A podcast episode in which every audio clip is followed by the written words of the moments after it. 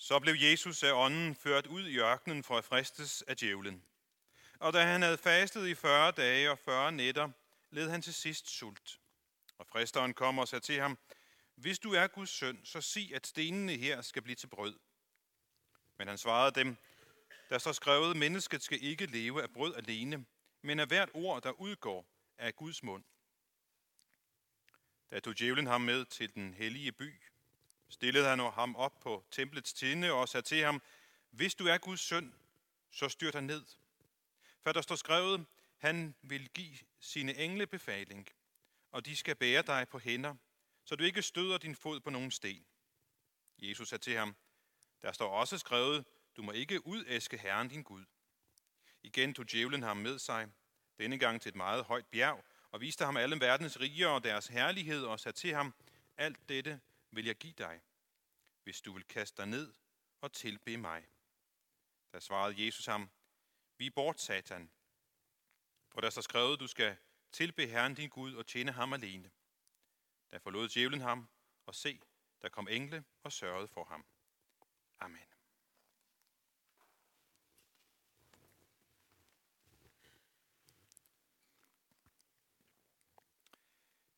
I slutningen af januar, den 27. januar, så var der en årlig mindedag. Den årlige mindedag for holocaust.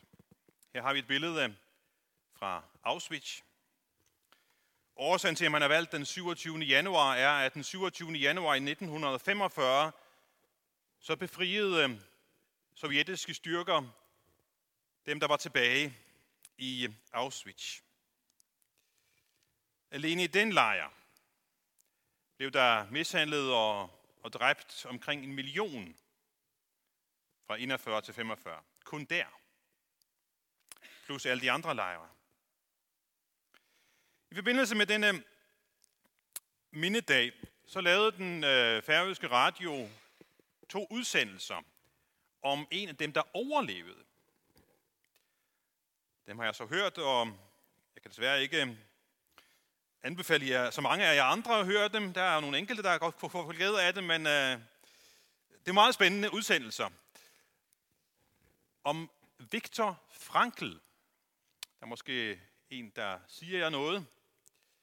Viktor Frankl, han øh, var fra Østrig. Han var psykiater og eksistensterapeut. Og han overlevede. Som en af de få. Og øh, meget kort tid efter sin befrielse skrev han sine erindringer fra koncentrationslejren. Lejrene, han kom flere steder. Jeg er i gang med at læse dem i øjeblikket, og det er, det er barsk læsning, må jeg indrømme. Og øh, det han gør, det er ikke bare at genfortælle, hvad der skete, men at tage en, en, en psykologisk analyse af, hvad er det, der sker i, øh, i hovedet på folk i de forskellige situationer. Og han er ophavsmanden til det, der hedder logoterapien. Den øh, mange tror, at han udvikler den efter koncentrationslejren. Det gør han faktisk ikke. Han udvikler den før. Allerede i 1929 øh, ud, øh, er han i gang med logoterapien, men han videreudvikler den under sin tid i koncentrationslejrene, og han får den også bekræftet der. Han kalder det for logoterapien, og det er fordi, han tager det græske ord logos og oversætter det med mening. Og hans grundtanke er, at mennesket kan få hjælp i sine øh, eksistentielle lidelser ved at finde eller at give mening til livet, eller finde en mening i livet. Selvom vores livsomstændigheder kan være uden for vores kontrol, så siger han, så er vores reaktion på vores livsomstændigheder ikke uden for vores kontrol. Vi har altså en mulighed for at finde en mening med livet. Det kan være forskellige ting. Finde et kald i den tilværelse, vi har lige nu. Udrette noget. Opleve værdien måske i kunsten, naturen, i, i kærligheden. Eller finde en åndelig mening med, med lidelsen. Og hans erfaring fra koncentrationslejrene var den, at de fanger, som opgav håbet, de fanger, som ikke kunne finde nogen som helst mening, eller som ikke kunne tilføre livet en eller anden form for mening, det var de fanger, der hurtigst bukkede under og døde. Han nævner et, et eksempel med, at der er en, der så, han er ved selv at give, op, opgive meningen, og så er der en, der spørger til, hvad vil du sige til din kone, når du møder hende igen? I var i hver sin koncentrationslejr. Han anede ikke, om hun var i live. Men det, at han fik det spørgsmål, hvad vil du sige til din kone, når du møder hende igen? Skabte et håb. Så var der lige pludselig en mening, selvom han var udsultet og øh, forfrossen på vej ud på en, på en mark for at arbejde osv. Mange sådan nogle eksempler. Hans liv og, og tanker kommer ellers som biograffilm her i, i år. Man's Search for Meaning. Så det vil jeg glæde mig til at se. Men hvorfor denne her indledning om Viktor Frankl? Jo, da jeg læste teksten i dag om øh, Jesu fristelse, så fik min læsning af Viktor Frankl mig til at overveje, hvad er meningen? Hvad er meningen med fristelsen? Og når vi spørger til meningen i den her situation, så må jeg spørge, hvis mening spørger jeg så til?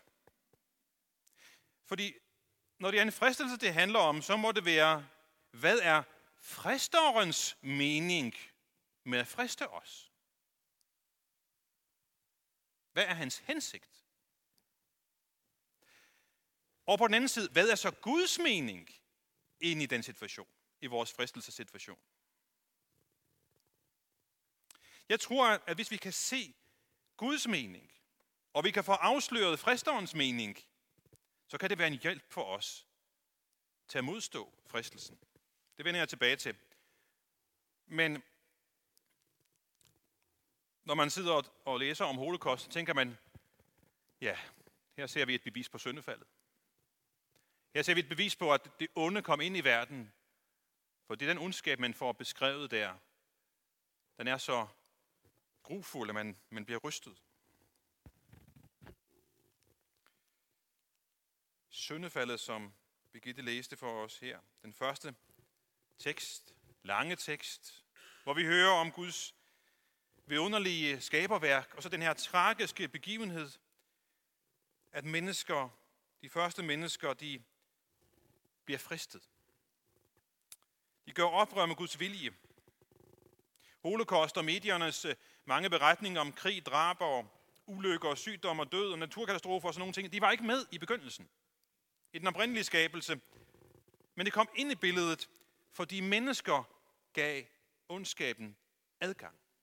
Mennesker lyttede til fristerens løgne. Vist skal I ikke dø, sagde fristeren. Og han fristede de første mennesker til at gøre, hvad Gud havde forbudt dem. Og de troede på hans løgne, snarere end Guds ord. Og så skete katastrofen. Ondskaben kom ind. Og nu tror djævlen, han har vundet. Men så sker der en katastrofe for ham. Fordi nu siger Gud, det skal jeg gøre noget ved.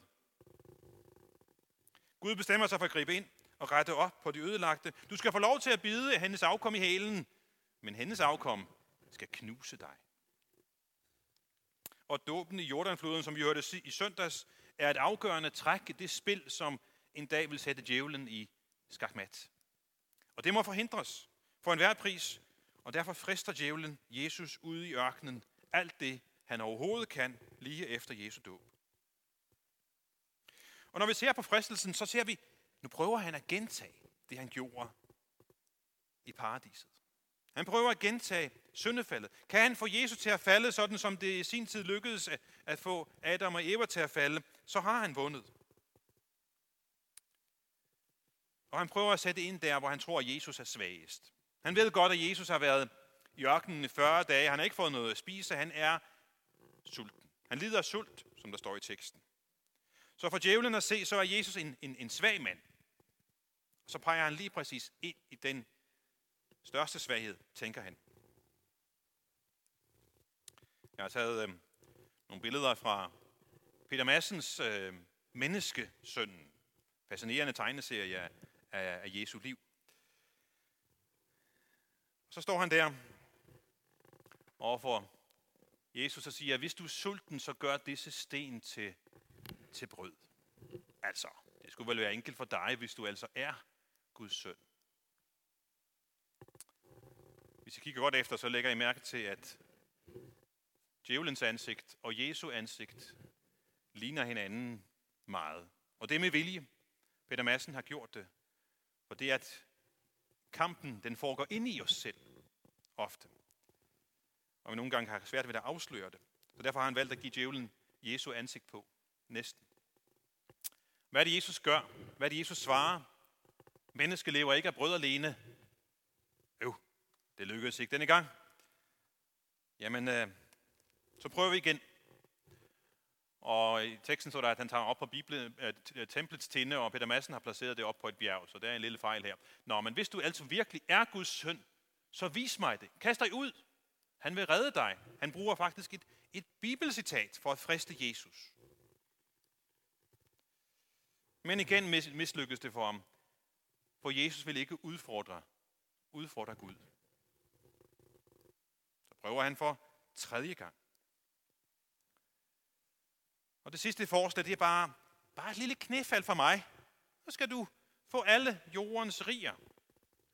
Hvad skulle det vel gøre, altså, at du bare lige bøjer dig lidt for mig, når du kan få alt det her ud af det? Alle jordens riger, du skal få lov til at herske over dem, hvis du blot vil tilbe mig. Jesus bliver fristet med magt, og den fristelse kender de fleste af os til. En anden meget dominerende fristelse, det kan være ejendom, det kan være penge, status. Det kan friste os, det kan fange os, sådan at det kommer til at fylde så meget i vores liv, at vi mister det, som Jesus har for øje. For i bund og grund så handler det om, at vi fristes til at lade noget andet end Gud for førstepladsen i vores liv. Og hvilket bud har vi i gang i der? Jo, det første bud. Og her må vi sige, at fristelsen hertil kan have mange forskellige former for os. Men det er reelle fristelser. Udfordringer for os. Når man er så studi- det kan være mange forskellige situationer, man er i, som kan blive en udfordring. En studerende måske kan blive så opslugt af sine studier, at det nærmest tager det hele, og ens forhold til Gud lider last af det. Eller vores familie tager hele vores energi, så der ikke er noget tilbage til samvær med Gud. Eller arbejdspladsen gør det. Eller andre ting. Sport, computer eller andre menneskers anerkendelse. Ting, som i sig selv er på sin vis uskyldige, kan bruges som en fristelse til at blive vores et og alt. Det samme med, med fællesskaber, som vi kan indgå i. Fællesskabsidentiteten kan overtage en stor del af vores liv, men er parat til at gøre næsten hvad som helst for at blive accepteret af et fællesskab. Vi kan nogle gange undre os over, for eksempel når der er bandekonflikt, eller det er der jo hele tiden. Hvorfor gør de der unge mennesker det? Det er jo da mærkeligt, altså de der fornuftige unge mennesker. Hvorfor gør de sådan nogle tåbelige ting, tænker vi? En stor del af det er at blive accepteret af fællesskabet. Bandefællesskabet. Det er der, man har sin værdi. Og derfor ønsker man at gøre noget for at blive accepteret af det fællesskab. Og så vil vi sige, at det var det dårlige fællesskab at vælge. Men sådan er det med fællesskaber. Vi gør rigtig, rigtig mange ting. Eller undlader at gøre ting, for netop at blive accepteret i et fællesskab. Vi er socialt orienterede mennesker. Gør vi måske noget for at blive accepteret i Emdrup Kirke? Som er forkert? Jeg ved det ikke. Det er en overvejelse værd, om, om vi som menighed også kan være et fællesskab, som får mennesker til, som frister mennesker til noget, som er uhensigtsmæssigt. Det håber jeg ikke. Men vi er også et fællesskab her. Et hvert fællesskab har denne mulige fordele og ulempe. Fristelserne er ikke nødvendigvis forkert i sig selv, men at falde i fristelse bliver en synd. Vi kan ikke modstå og fjerne fristelserne helt, men vi kan klæde os bedre på til at modstå fristelserne. fristelserne. Vi kan også formindske fristelserne ved at holde os væk. Nu nævnte jeg et fællesskab. Et bestemt fællesskab. Hvis det frister os til at gøre noget, så hold, os, så hold jer væk fra det fællesskab. Hvis en computer frister dig til at se porno, jamen så, jamen så luk ned for det. Eller, eller et eller andet. Det er bare et konkret eksempel, som rigtig mange mennesker har problemer med. Især mænd.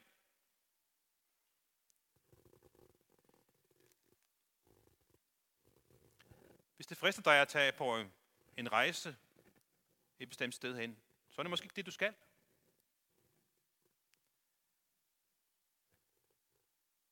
Jesus bliver fristet. Vi bliver fristet.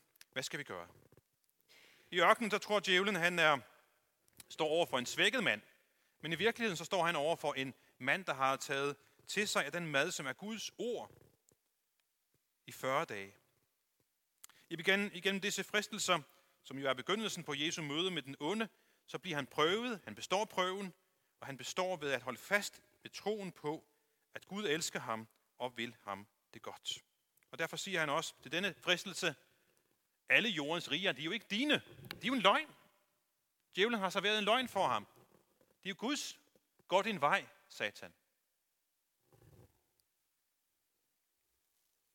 Sådan må vi også gøre, når vi fristes. Vi kan ikke bestå i egen kraft. Vi må kæmpe mod synden i vores liv med de våben, som Jesus bruger, bønden og ordet. For at bestå vores liv som kristne må vi til stadighed lære at satse på at kende hans ord bedre og bede om hjælp til ham. At tage vores tilflugt til ham i tro. Troen er nemlig i centrum i vores kamp mod fristelser og synd. Hvordan det? Jo, ved at vi sætter vores lid til, at Guds løfter og veje er bedre end djævelens løgne. Og for at vende tilbage til Viktor Frankl. Det giver god mening at stå imod fristelsen. Fordi fristelsens belønning er en løgn. En fristelse virker på den måde, at fristeren forsøger os for at, at få os til at tro, at vi bliver lykkeligere, vi bliver mere glade, hvis vi giver efter, hvis vi følger fristelsen. Det er jo kraften i enhver fristelse, det er den her udsigt til, at vi bliver gladere, du bliver lykkeligere, du får et mere saftigt liv, om jeg så må sige. Vi synder jo ikke af pligt. Vi synder af lyst. Og hvad skal vi så gøre?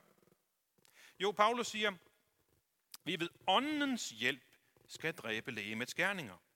Og ved åndens hjælp, så sigter han til den rustning, som Gud har givet os, og den eneste angrebsdel af rustningen, det er sværet, som er Guds ord. Åndens svær, som er Guds ord.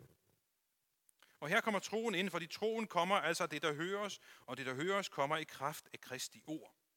Så man kan sige, at Guds ord skærer ned igennem djævelens tåge af løgne og afslører, hvor den sande og varige lykke er at finde. Og på denne måde hjælper Guds ord os til at være med at tro på, at synden vil gøre os mere lykkelige, og i stedet for os til at tro på, at det som salmisten siger, du lærer mig livets vej. Du mætter mig med glæde for dit ansigt. Du har altid herlige ting i din højre hånd. Så kristen tro er ikke bare tro på, at Kristus er død for vores synder. Nej. Kristen tro er også en tro på, at Kristi veje er bedre end synden. Er bedre end synden. Hans vilje er bedre for os. Hans løfter er langt bedre. Hans belønning er uendeligt mere tilfredsstillende. Når troen bestemmer i vores hjerte, så har vi vores største tilfredshed og glæde i hans løfter. Hvis vi skal tage et billede, øh, et madbillede, så kan man sige, at belønningen for at falde i en fristelse, det er som at få en god sandwich. Men hvis vi kan se, ah, der ligger altså noget lækker steg over på grillen. Uh, den er god. Og den salat og de kartofler, der står på bordet og venter på mig. Høj, skal jeg tage den her sandwich og undgå den der fantastiske måltid, der er derovre? Nej, selvfølgelig venter jeg. Jeg dropper sandwichen. Hvad skal jeg spise det måltid derovre? Altså, den her lille nydelse, der kan være lige nu, i forhold til den uendeligt meget større, som venter os. Troens kamp er, handler om at bevare sin tilfredshed og glæde i Gud. Som som næsten siger, du lærer mig livets vej. Du mætter mig med glæde for dit ansigt. Du har altid herlige ting i din højre hånd. Livet i troen på Kristus er ikke bare en sølle erstatning for syndens nydelse. Nej, det er langt bedre. Guds ord skal forøge vores appetit efter Gud, skal vende vores hjerte væk fra den bedrageriske smag af synden. Fristeren forsøger at overbevise os om, at vi går glip af en masse ting hvis vi ikke følger fristelserne. Og derfor må vi gribe åndens svær, som er Guds ord, og kæmpe imod og skære igennem den her tåge af løgne, som fristeren serverer for os. Når vi beder, at vores tro må være tilfreds med Guds liv og fred til os, det der så sker er, det er, at åndens svær, om jeg så må sige, skræller den her falske beklædning af syndens løgn. Så vi kan se, at syndens virkelige løn er død og ødelæggelse. Fristerens mening med fristelsen er ikke at glæde os, men at få os under sin magt. Han er jo far til løgn. Så vores tro skal ikke bare kigge bagud til det, som Jesus har gjort for os. Nej, vores tro skal også kigge fremad mod det, som Jesus gør og vil gøre for os nu. Troen handler ikke bare om om, at han, det han har gjort, men også om vidsheden om det, han vil gøre, og glæden og tilfredsheden i det. Vores største fjende er løgnen, og løgneren siger, at vi bare skal følge fristelserne, fordi synden vil gøre vores fremtid lykkeligere. Og vores største våben er sandheden, som siger, at Gud ved, hvilke planer han har for os. Hvad er det? Planer om et kedeligt liv? Nej, planer om lykke, ikke om ulykke, om at give os en, fremtid, en fremtid og et håb, siger han i Jeremias. Så udfordringen for os er ikke bare at gøre det, som Gud siger, vi skal, fordi han er Gud, men at ønske at gøre Guds vilje, fordi Gud er god, og hans vilje er det bedste for os. Det giver mening, for at vende tilbage til Viktor Frankl. Så måske skulle vi udfordre os selv her i fasetiden til at begynde hver morgen. Ikke tage mobiltelefonen frem som det første. Nej, at bede til Gud. At læse i hans ord. Meditere over hans ord, så vi erfarer glæden og freden ved at tro på Guds dyrebare løfter. At han kan fylde os med glæde og fred i troen. Det giver mening. Amen. Lad os rejse os. Og med apostlene til ønske hver andre.